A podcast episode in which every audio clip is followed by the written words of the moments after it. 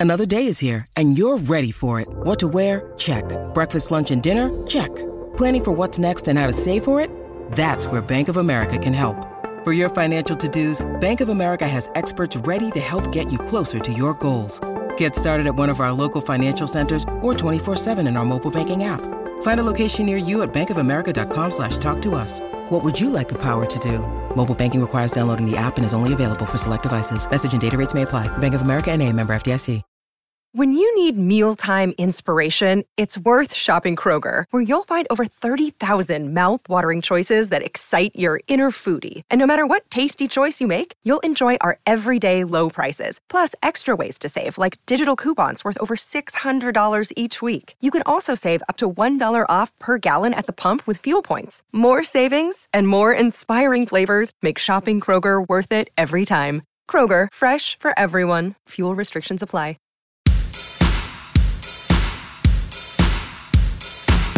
It was coming. Arsenal's late winning goal and a pair of results that bring our sky high mood back down to earth, but only ever so slightly. It has been quite the eight days for Manchester United, from euphoria and elation in the derby to last minute frustration at Selhurst Park and last minute dismay in North London. And yet, there is an unerring faith in the direction of this team under this manager. A very warm welcome to the Manchester United Weekly Podcast. Thank you for joining us. I'm Harry Robinson, and with me, as always, is Jack Tait. On the show today, we'll review that 3 2 defeat against Arsenal. We'll preview United's next match in the League Cup semi final at Nottingham Forest on Wednesday night. We'll give you your regular extensive youth, loan, and United women roundup. Marc Skinner's side moved to the top of the Women's Super League this weekend with a win against Reading. More on that later. And a goal from Amad in a derby up in the North East. We'll play Guess the Player too. In the middle of the show, our patrons will get a bonus Q&A where we talk a bit about Marcus Rashford and a bit about United's overall ambitions going forward. Jack, let's let's begin. Your first thoughts on Sunday afternoon's game. To be honest, I think coming out of it, I think it felt at once like a sign of how far this team has come and also how far we still have to go. That was really my biggest takeaway from it. Yeah, Because could end the episode now.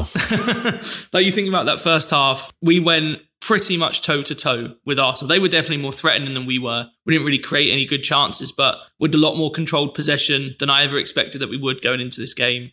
We very clearly were more in the game in possession than we were against Man City. We were not sitting back Yeah. to any real degree. And it felt like it was a relatively even game for the majority of the first half. Like I said, albeit with Arsenal creating more actual chances than we were. But then the second half was by far the, the clearest example you could ever want that this team isn't quite yet at the level of title challengers and, and title winners potentially. And that's something that we knew already. You know, you look at the first half, we would not have been able to get as close to league potential league winners, league leaders this time last season. And this time last season, we were getting beat 4 5 0 by league leaders in Liverpool and Yeah. Man City. So this team has come a long way, but there are still a few levels that we just don't have yet. Yeah, on a very basic, I mean, the most kind of low expectations level, the fact that we came under the cosh for so long at the end, and and are- I think we'll both have some complaints about how United allowed that to happen. But given how we have capitulated in the past, the fact that we not only went ahead while under quite a lot of pressure, but then came back from two one and in the end held out until until the very end. There are criticisms of that, but that at the very lowest level of expectations is how far we've come. The the manner in which it ended was really really poor, and I guess what's so frustrating is the fact that we are a team on the up, and we know we're a team in in transition, as as we always say, and have done basically since this podcast began, because United have always been in transition for the last decade, but. We were so close, and it was such fine margins uh, in, in defeat, and it feels much like Crystal Palace. It feels like a another wasted opportunity that, in the end, ultimately, in a few months, we won't mind too much about. I don't think. We'll we'll see how, how things pan out over the next few months and whether these two results will really affect where United finish. Perhaps they will. But coming off the back on it the day after, it's it's that frustration that we went toe to toe with the league's best. And it was it was just at the very end we we didn't have that concentration and focus and commitment to detail, uh, which is something Lisandro Martinez referenced post match to see it through. when attention to detail and the biggest thing to be honest was i think this was the first time in quite a while that our squad depth was exposed our lack of squad depth that to me really was the biggest difference. Maybe not between the two teams because Arsenal were already dominating before your substitutions really came to be a part of it. But it was, I think, the biggest inhibiting factor in United not being able to respond when Arsenal really sort of turned the wick up in the second half. You know, with Casemiro out, you look at our options off the bench in midfield, which is where we were just getting killed all second half, and we and it was Fred. Yeah, and and you know that that's really it. And even in in attack, you know, with Martial injured, you've got an 18 year old Garnacho who can come on, who we know can produce in these games. He did it a week ago against Man City, but relying on him as basically your one option in attack is is not what you want. And you bring Fred on you're having to keep Christian Eriksen on the pitch, who I think, you know, clearly was kind of flagging by that point. You have to then shift Bruno Fernandes out to the right hand side. There's there, there just isn't the depth in this United squad at the moment to handle even just one player being out, especially when you're being, you know, kind of run run ragged by a, a very very good Arsenal team, and that that was exposed in the second half, and it stopped us from being able to respond. Where do you think the game was won and lost? Midfield. Tactically, yeah, I think so, well, so uh, two things. Yes, I think it was in midfield in the second half in particular, and and actually, I don't I don't think that our midfield necessarily did anything wrong. But I think what killed us is that Arsenal very cleverly used Zinchenko in a very very smart way, in a similar way to what Man City ended up getting freedom against us after in the second half of the derby last weekend. He was playing inside a lot and we just weren't ever able to deal with that overload. Antony didn't really know whether to cover him or to stay out wide. And they, they effectively then had 4v3 in midfield. You had Xhaka who would pull out wide, pulling either McTominay or Eriksen out with him, which would then create space for Odegaard. We, we just had no answers to, to the way that they moved the ball and the way that Zinchenko really kind of pulled the strings in there. And then the other part of it, to honest, is just that partnership between Odegaard and Saka. I mean, they were clearly the, the two, in terms of partnerships, the, the two best players on the pitch. There was no other link up that was getting anywhere close to the level that they were producing. It felt like every time Odegaard got on the ball, Arsenal were creating great chances. So yeah, it probably was in midfield where we lost the game, but I don't think I could point at any one of our midfielders and say they weren't good enough on the day. I think it was just that we, as a team, we didn't figure out a way to deal with the the, the way that Arsenal approached the game tactically, especially with the use of Zinchenko. Yeah, he made he made a big influence, and it's interesting because from so I was in in the away end on Sunday. I find it really interesting the different perspectives you can get from watching at home and watching in the ground. And a you're so close to the pitch in in at the away end, or not close to the pitch, but kind of level with the eye line with the pitch. That it's often quite hard at the Emirates in that position to really see the kind of details of the game. You're more getting a sense of, of the flow of the game. And to me, watching in the away end, the first half felt it it felt like we were getting really dominated. Is that the sense that you got? I felt like we were getting dominated in terms of chances being created, yeah, but I didn't feel like we were being dominated in terms of the general flow of the game. We had a fair amount of pretty very controlled possession where you know we moved the ball relatively well through midfield and in defence. Arsenal pressed us high up a few times, and De Gea's kicking certainly hindered us in that aspect a little bit. It just felt like we weren't really ever able to to get anywhere near Arsenal's box. I mean, the, obviously the goal was a first goal was a piece of brilliance by Rashford. To be fair, I thought Weghorst did well in the first half with some great hold up play, but our right hand side Antony had a really poor game. Mm. It, it, just felt like we weren't ever really able to threaten Arsenal, but I didn't feel. I didn't feel like the, the, the general flow of the game was that we, we were being dominated, but it did feel like they threatened a lot more than we ever did in the first half. Definitely worth reflecting on that Rashford goal. I mean, we've spoken about his form and how much we're enjoying it. But that level of quality, um, wow, to to spin again. Yeah. At that point, Arsenal were definitely having the better of the game. No, I don't think. I am pretty sure our, our expected before, goals at half time was like the goal. 0.11. and to just pull that out. yeah, it really felt football's so funny, isn't it? Because if United draw that game, a lot of the chat will be about Rashford's goal and and that kind of quality. Say United go on to win that game two one or three two. A lot of the chat would be about kind of Rashford has been in great form, but this is where he like dragged United forward and, and whatever. But it, it doesn't work like that for obvious reasons because the conversation's always dictated by the result. But that goal to do it out of nowhere is just just brilliant. It reminded me of the the one he scored away at PSG a couple of years ago, where yeah. you just thought, you know, and, and that was it was kind of the problem in that we were very reliant on him. You mentioned Antony having a poor game. I agree. I think Weghorst held the ball up well, but looked leggy at times, uh, Yeah. as he did it at, at Crystal Palace, and a lot of the time, it it's again it's so difficult with him because of, because of his height. You expect him to be good in the air, and we were told before he signed that he wasn't. But it's still it's still just surprising, isn't it? It means his hold up play with his feet is at times really good, but you're just consistently thinking, and, and this was the problem in, in the second half, particularly when he was getting getting more and more tired, and so was Christian Eriksen and a few others. You just thought United haven't. There's no way out here because you, there's no one to hit up front, and we've got this six foot whatever man, and we can't hit him. It's a strange, really strange situation. Let me start actually from the from the Rashford goal first.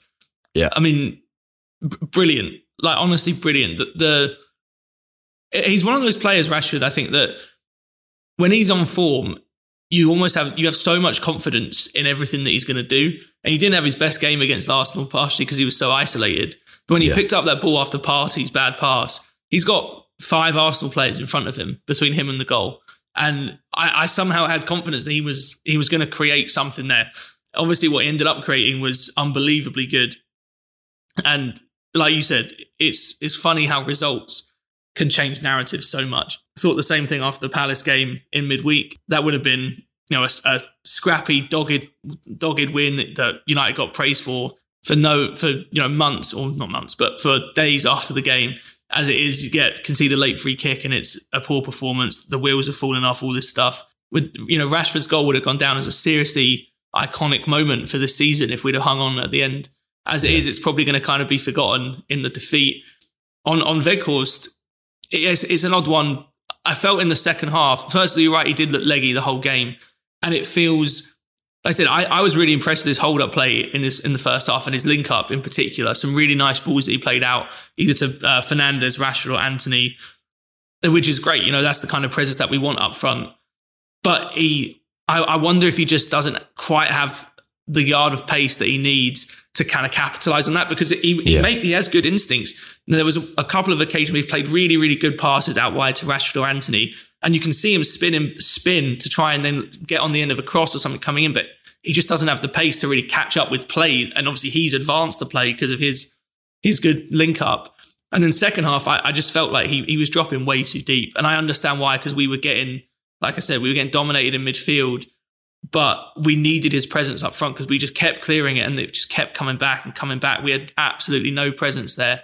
And to be honest, he wasn't really actually helping much in midfield. He was an extra body, but obviously he's just not a midfielder. So it wasn't actually really helping that much defensively. And yeah, we just couldn't get out at all. I thought, I, I was expecting him to come off for Garnacho, to be honest. Um, and I was surprised that, that we never made that change. Yeah.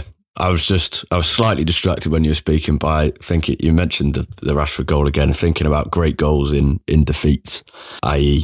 Patrice Evra by Munich or um, Di Maria against Leicester in, in the 5-3. Uh, I'm going to try to think of a few more while, while we continue, continue speaking. But yeah, that was, I think there's so much faith in Ten Hag and, and, and the progress has been incredible. The, I saw a good stat, the 23 games since 15th of September, which so doesn't include wins against Liverpool and Arsenal. There was a defeat against Real Sociedad and those terrible first two games this season. I don't know why they've chosen 15th of of September, but I'm, I'm going to go with it. The 23 games since then, 17 wins, three draws, three defeats, a 74% win ratio. It's so It's obviously a tiny uh, sample size, and but it's one of them like how much better that is than kind of every United manager ever. Unsurprisingly, because it's a small, small sample size, but surprisingly because this is just not what we expected at all. But there's so much faith in him. But it did feel, and it, it, it felt a bit like this against Crystal Palace as well.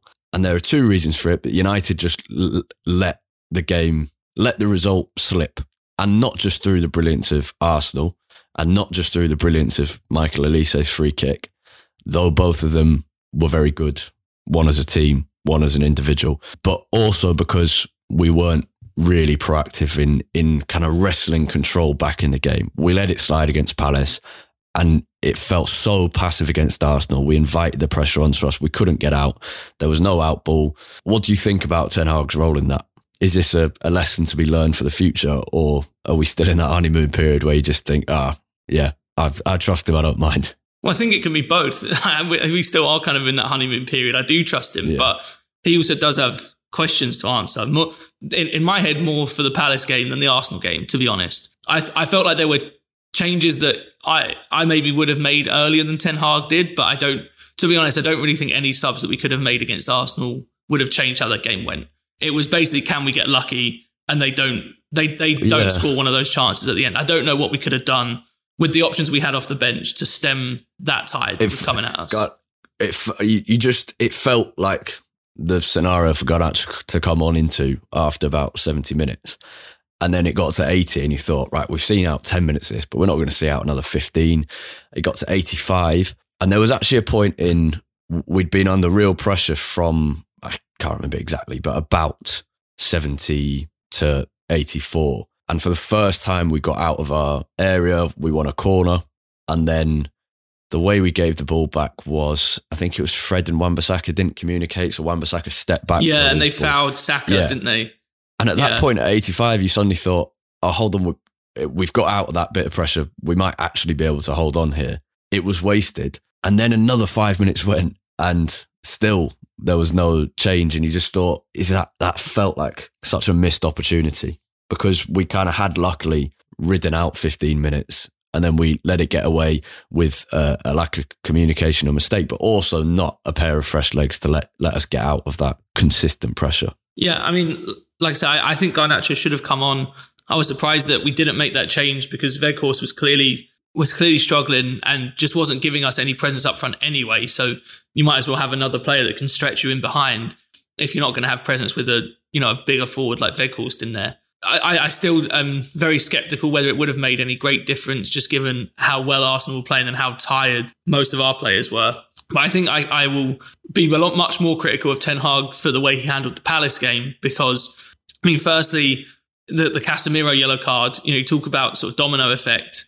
And, and I understand that that's not necessarily mm. Ten Hag's fault that Casemiro made that challenge, but you felt like he probably could have brought Casemiro off a little earlier. That is also partially down to the team playing so badly in the second half that we didn't feel like we had the luxury of doing that. You know, we should have put that game away much sooner than we did. But the Arsenal game felt so important that to me at, you know, 75, 70 minutes might be the time to bring Casemiro off, avoid that yellow card situation happening in the first place. But I, I think, to be honest, I think what I've noticed in the second half of games when we're leading is that where we struggle is that obviously when when you have a lead and gets to the second half, teams are going to put you under more pressure because it gets a, a bit more urgent for them. You know, they aren't they aren't going to sit back, let you have loads of the ball, and then just hope to get lucky. They are going to put you under more pressure. And United just we still aren't confident enough, and or don't whether it's confidence or it's just purely that we don't know how to and don't have the ability to. I don't know sort of where the balance lies between those two things. But whatever, whatever, however, whatever that balance is, we aren't, aren't able at the moment to play good football, keeping the ball constantly under pressure. And that is still, to me, the biggest reason why we struggle in these games when we're leading. Because yeah. against Palace, you know, it's that, not saying they were giving us. It's that fragile improvement, isn't it? Where we've seen yeah, exactly. really good, it really good improvement, but when it really comes under pressure, and we saw this against City as well, but I think we a little bit. Well, we obviously got lucky with one of the goals, but even when we were playing out from the back, there were times where we got lucky. But it's that it, it it's still you still don't have full faith in it, even if I'm I'm kind of buoyed by what I'm seeing yeah. in terms of progress. When you saw it against Arsenal too, you know, a few times in the first half, especially when we did have possession and they'd put us under pressure, you know, we we panic. And against Palace, I just felt like, and the other thing, away from home, especially, the Emirates is a bit different, but at places like Selhurst Park, the pitch is so much smaller than it is at Old Trafford. And that is, that's a consideration that I often feel like goes a little bit unnoticed when, when you think about the differences playing home or away in the Premier League. At Old Trafford, we've probably got 20 yards of extra space to play with when we have the ball at the back compared to Selhurst Park. Mm. It does make a big difference. And I just don't think this United team is, is at a point yet. We can play well out from the back when the conditions are all in our favour. But once they start getting a little bit more difficult, I don't think we're good enough to do that. And then when we started pumping the ball long, we play right into Crystal Palace's hands. You know, they can win the second balls, stop us from getting out. I mean, we had absolutely nothing in the second half against Palace. Yeah. until Casim- how somehow Casemiro missed the ball uh, right at the end after he'd already equalised. so painful because uh, me and my brother left the ground at Selhurst Park. I, in fact, I turned to him after Olise's goal. I turned to him and a mate and said, "If we win this, I think we might win the title."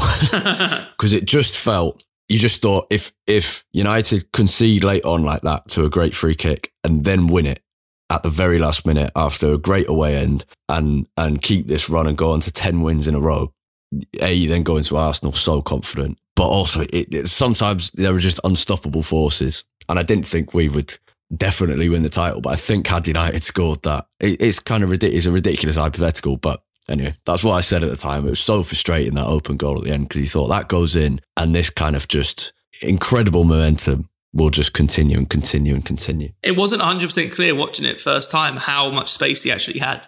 I was only on the replay that I saw. I mean, there was literally no one around him.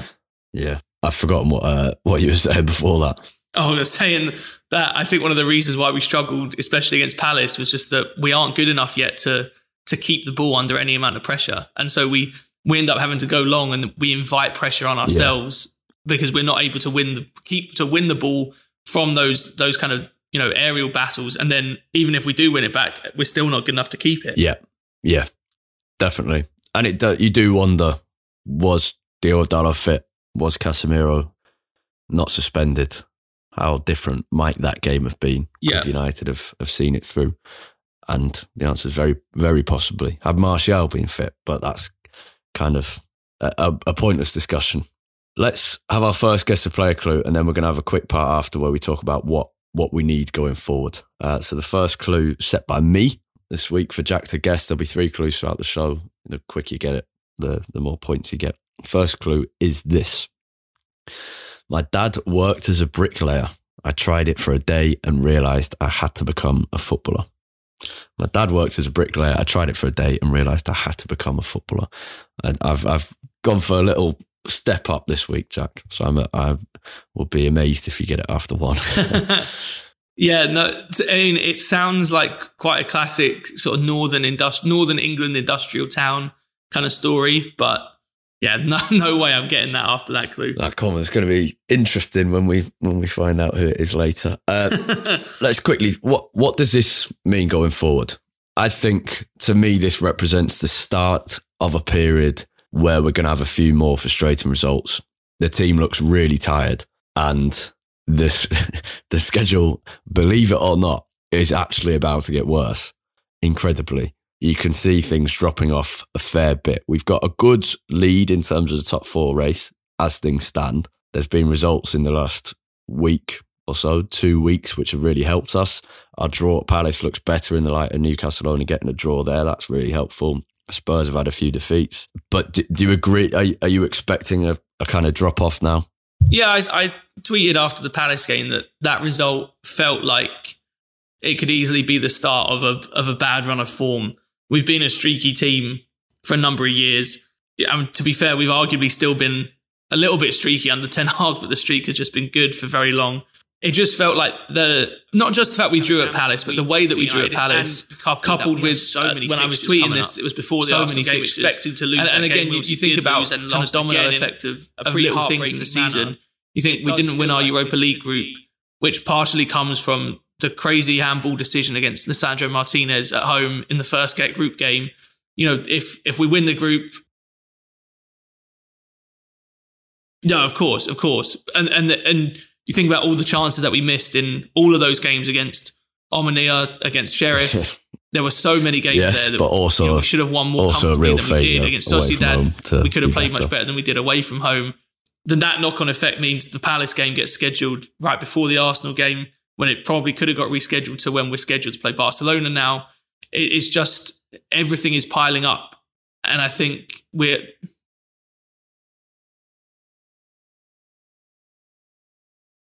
Yeah, massively.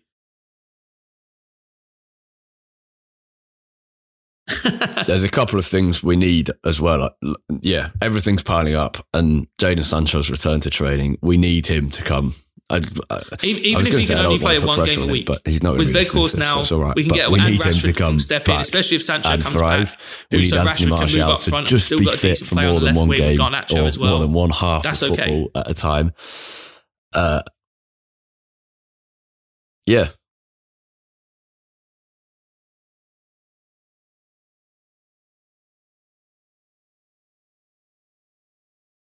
In terms of in some, so that's the short term, and we're just gonna have to see whether whether we're proved right or wrong. Hopefully wrong, and, and United go on and, and continue with a really good winning run, just interrupted very occasionally by a disappointing uh, draw or defeat. Longer term, do, do these two games change anything about what you think this team needs? Or is it pretty similar to what you thought before in terms of where you'd like to see investment in the team? For me, that's probably, I, I think the Arsenal game showed how big the drop off in midfield quality is from Casemiro. And Eriksen is starting to look more Yeah. and more tired earlier and earlier in the games.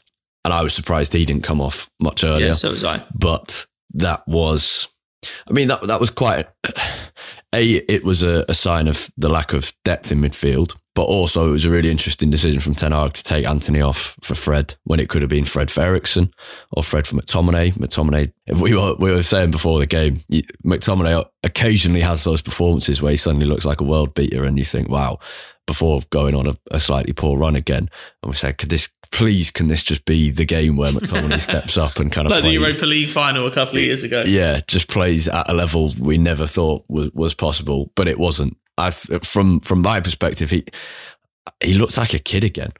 He looked like Yeah. a scrawny diving in, not great on the ball. I thought it was a quite a poor performance from him, below the level I, I expect from him, uh, particularly in big games. But yeah, I think th- this the key to this showed that we need better backups in midfield as well as a striker because Weghorst, for whatever good he did, is clear so far.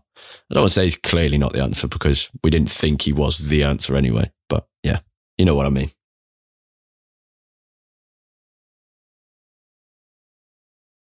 Yeah, I, think I, I don't think this changes any thoughts on what we need. I think what it does is it, it reinforces how badly we need things. I mean, how badly we need to keep improving this squad. I think there was, and I don't get the sense from Ten Hag or anyone inside the club necessarily, but I think potentially from the media, maybe from some fans, I think you know this great run of results has maybe glossed over to some degree how fragile the progress Yeah. that we've made is. We have made a lot of progress, as we said at the start of the season, at the start of the episode. I, I think that is not up for any kind of debate, but it does only take you know two or three things to go wrong or two or three players to be out and suddenly this united team looks pretty average again and back to some of the things that we saw last season and so i think it, it just reinforced how important it is for us to keep improving this squad keep improving the way that we're playing and keep learning how ten hag wants us to play you know we're still far from the finished article it's been easy to sort of think that everything was sunshine and rainbows and that united were going to you know, be in this title race and that this squad was the finished article already, and it's certainly not. So I, don't think it changes what we think we need. I think we all knew that we need another midfielder. We need we need a striker. We need better depth, especially in midfield. So I don't think it changes any of that really, but I think it does. It just makes you feel like it's a lot more urgent than maybe we did a couple of weeks ago. Yeah. My final comment on the on the Arsenal game before we move on. The celebrations for Lisandro Martinez's first United goal were, were very, very good. I was uh, I was in row seven of the away end with uh, I was down in London staying at, at my parents' house where I have an Argentina flag left over from when I went there a few years ago, which some very long time listeners may remember.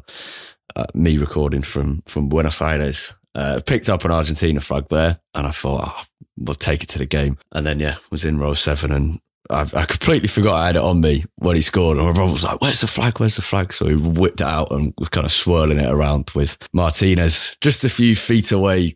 Just going the Terry Butcher style headband, diving into the away end, and you just thought this. Uh, he is just the best character, the best character. Um, was, was there another Argentina flag in the United away end? Did you notice, or were you the only one? Uh, there were there were a few floating about. I don't know at the time of the goal. I wasn't really seeing anything Because right around me. right after the goal on on TV, or at least on the TV that I was watching, there was like a shot of people all wrapped around an Argentina flag. But I could, I was, I, I thought that you might be in there somewhere, but I couldn't see if it was actually, maybe you were behind the flag.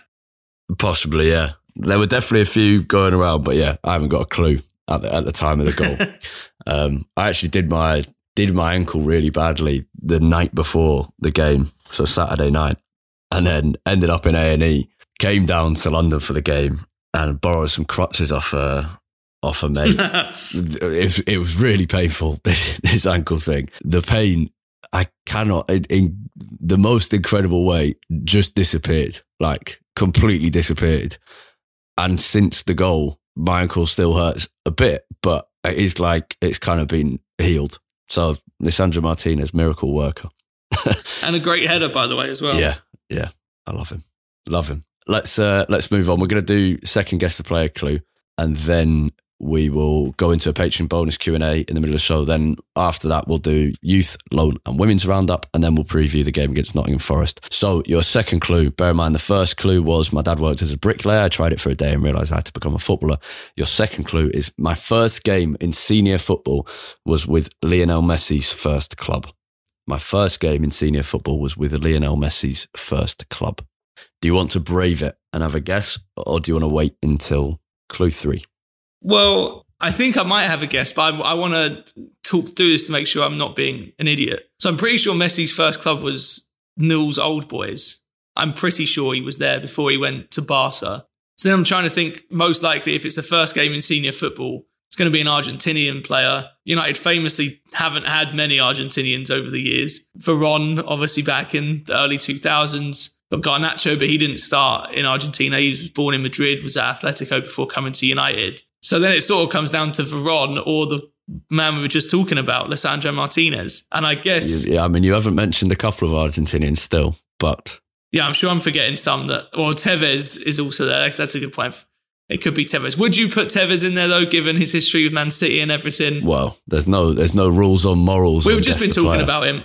Well, I know, but I, I know there's no there's no rules, but just thinking, given we were just talking about him, I'll, I'll guess Lisandro Martinez. Yeah, yeah, absolutely right. You you didn't mention Di Maria.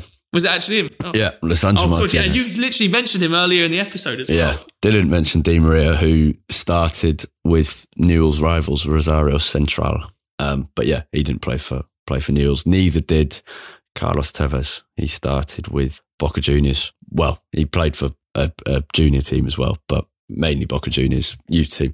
But yeah, Lisandro Martinez, Newell's old boys. Messi, Messi never actually made no. any senior appearances to, for Newell's, did he? He moved to Barcelona when he was like 15. Even, yeah, he? even younger. Um, I was trying to throw you off. I thought because okay. then you might you might you might debate between whether Newell's counted as his first club or whether Barcelona. Right, was. right, right. The third clue would have been another uh, slightly mysterious one in my nickname is an old profession. Oh, okay. I was trying to make it hard because it, it yeah. it's got to be hard when it's a current player. You can't you can't make it too easy. Right, let's go to our Patreon Q and A, and then we'll be back afterwards. With LuckyLand Slots, you can get lucky just about anywhere. Dearly beloved, we are gathered here today to. Has anyone seen the bride and groom? Sorry, sorry, we're here. We were getting lucky in the limo, and we lost track of time. No, Lucky Land Casino with cash prizes that add up quicker than a guest registry in that case, I pronounce you lucky.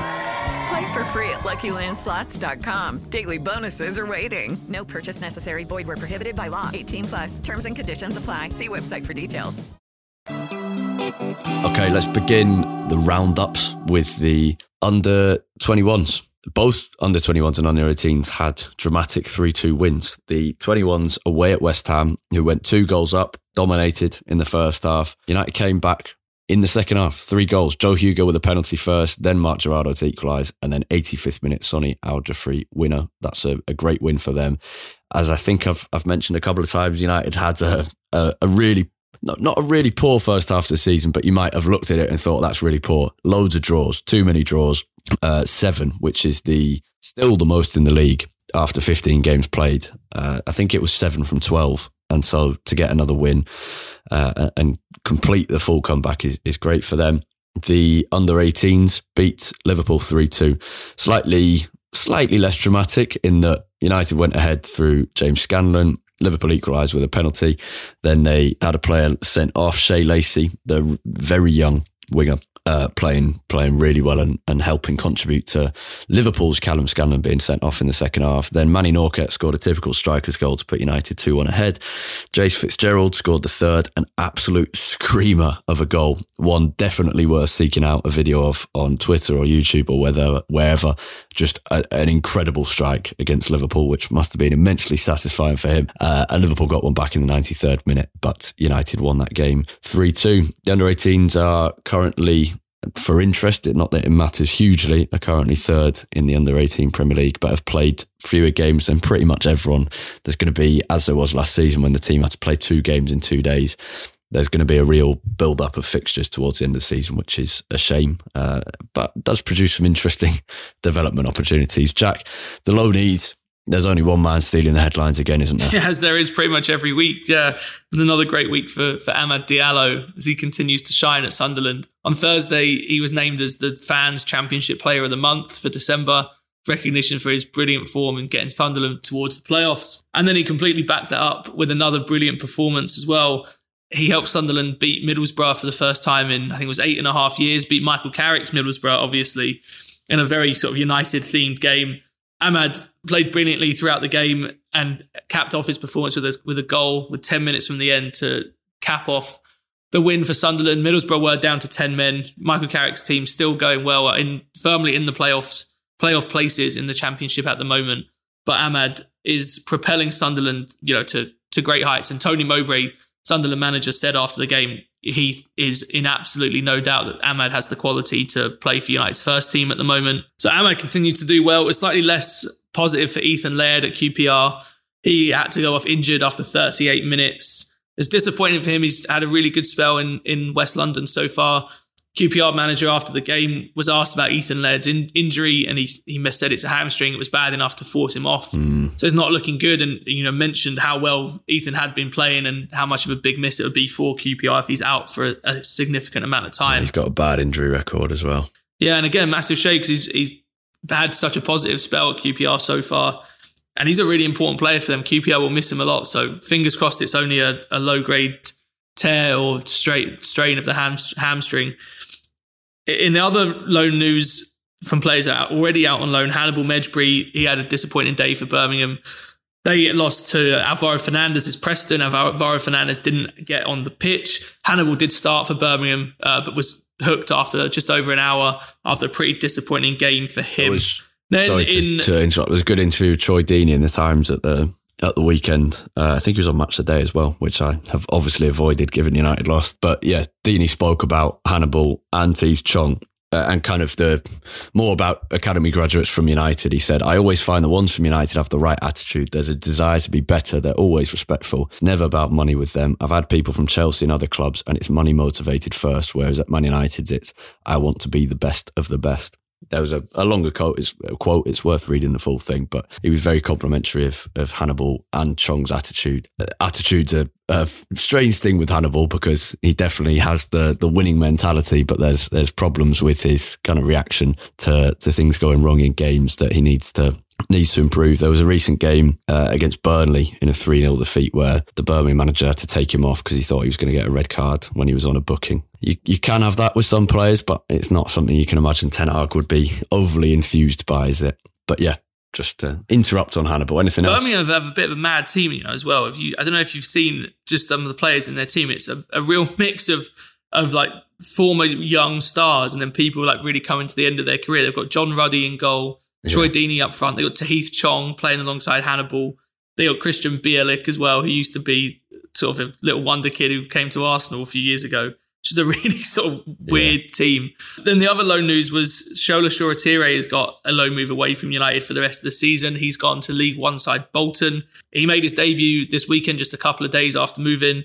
Uh, Bolton lost to Derby, uh, but Shola Shoretire came on. He had some nice moments. He came on just after the hour mark had some nice moments, but wasn't able to help Bolton salvage a point. Derby scored a late goal to eventually run out 2 0 winners. Bolton manager Ian Evatt, though, spoke really highly of Shoretire after the game, saying how excited he is to have him there And so expect him to have a lot more opportunities as the season progresses at Bolton. Uh, the only other bit is Maxi This has gone under the radar a bit, but Maxi Oyedele, uh, who's a midfielder, won the FA Youth Cup last season, didn't play loads of games, came, scored against in the first round against, or the first round that United played, the third round of the FA Youth Cup against Scunthorpe.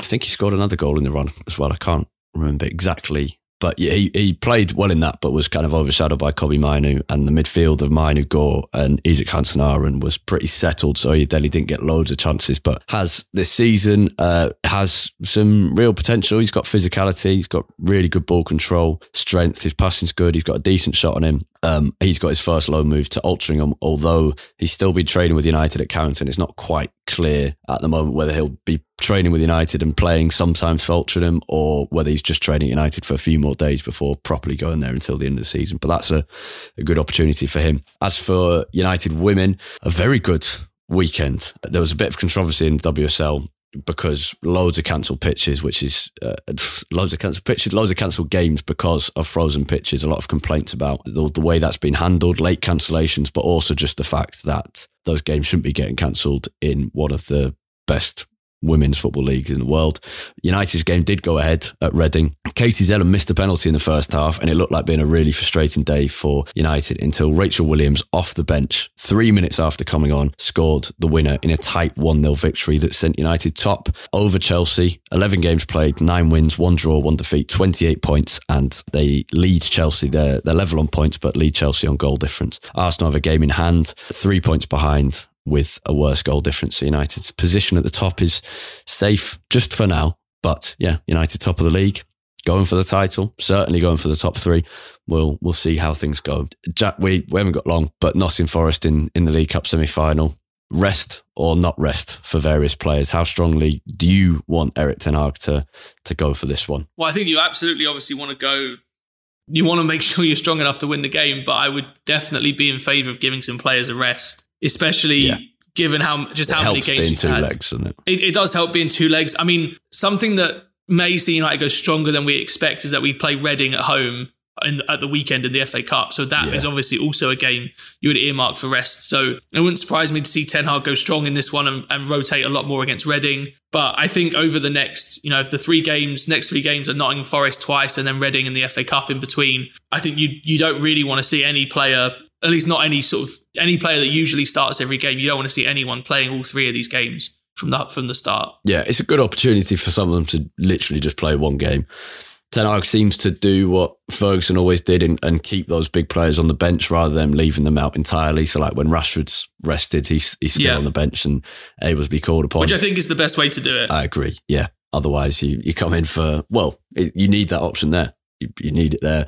Players are are, are there to. Sorry, against Charlton. Yeah, exactly. So uh, I expect a lot of them will be will be on the bench, but it's it's a real opportunity for him that I'm sure he'll take to to get some rest levels and fitness levels back up uh, over the three games. You're right, Reading's the clearly the one to rest in. The fact Forest is is two legs means United could come away with a one 0 defeat and still be confident of progressing by coming back to Old Trafford. And, and I wouldn't also wouldn't surprise me if you see United go strong in the first leg try and wrap this up, you know, get, you know, 3 0 win, something like that. And then you can really rotate a lot yeah. in the second leg.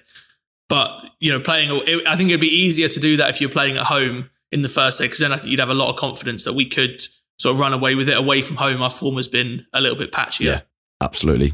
It's very hard to give a prediction given we don't know which which kind of method of that he's going to go for. So, not sure we can give one. It's more of a, a two legged affair. But uh, any other thoughts before we, we wrap up? I guess rather than a specific prediction, you think United will comfortably get through as everyone is sort of expecting? Yeah. Uh, yeah, you have to be. The only um the only other thing I'll mention is a bit of good news, fan related news, in that the executive seats, which were put into the heart of the Stretford End in the 1990s, possibly the worst example of the commercialization of football, the very heartbeat of United's traditional support taken away from them. They are to be removed from the start of the 2024-25 season. So it's about 18 months for, for that to happen. But uh, various groups, including Must and TRA, have campaigned for this for years. And everyone's been uh, f- fuming about it for a couple of decades now and uh, the campaign has finally been won. The the reason that's good news is because there, there's nothing wrong with people buying executive seats for football matches. That's great, but they shouldn't get in the way of creating a, a vibrant and organic atmosphere at Old Trafford. So uh, at the moment, those executive seat sections, which the people in them tend to sing less and be less vocal in their support, it sits right at the heart of Stretford End and prevents an atmosphere kind of developing between the right side and the left side of the Stretford End. So that's a good piece of good news to to reflect on as we wrap up. For more from Jack throughout the week, you can find him on Twitter at At UTD Tait, T A I T. and you can find me at Harry Robinson 64 and the podcast itself at UTD Weekly Pod. That's P O D at the end there. If you've enjoyed the show, please leave us a review on whatever platform you choose to listen to. It helps us massively. And we will speak to you very soon. Have a great week. Goodbye.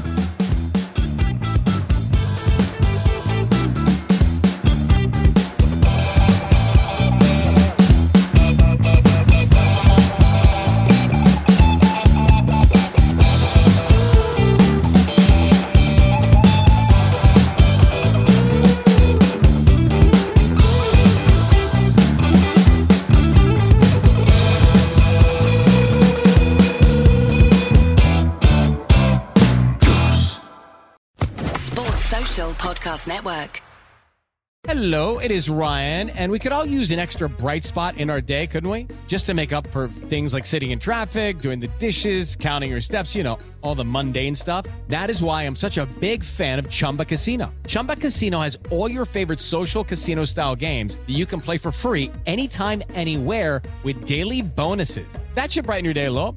Actually, a lot. So sign up now at chumbacasino.com. That's chumbacasino.com. No purchase necessary. Group. Void were prohibited by law. See terms and conditions. 18 plus.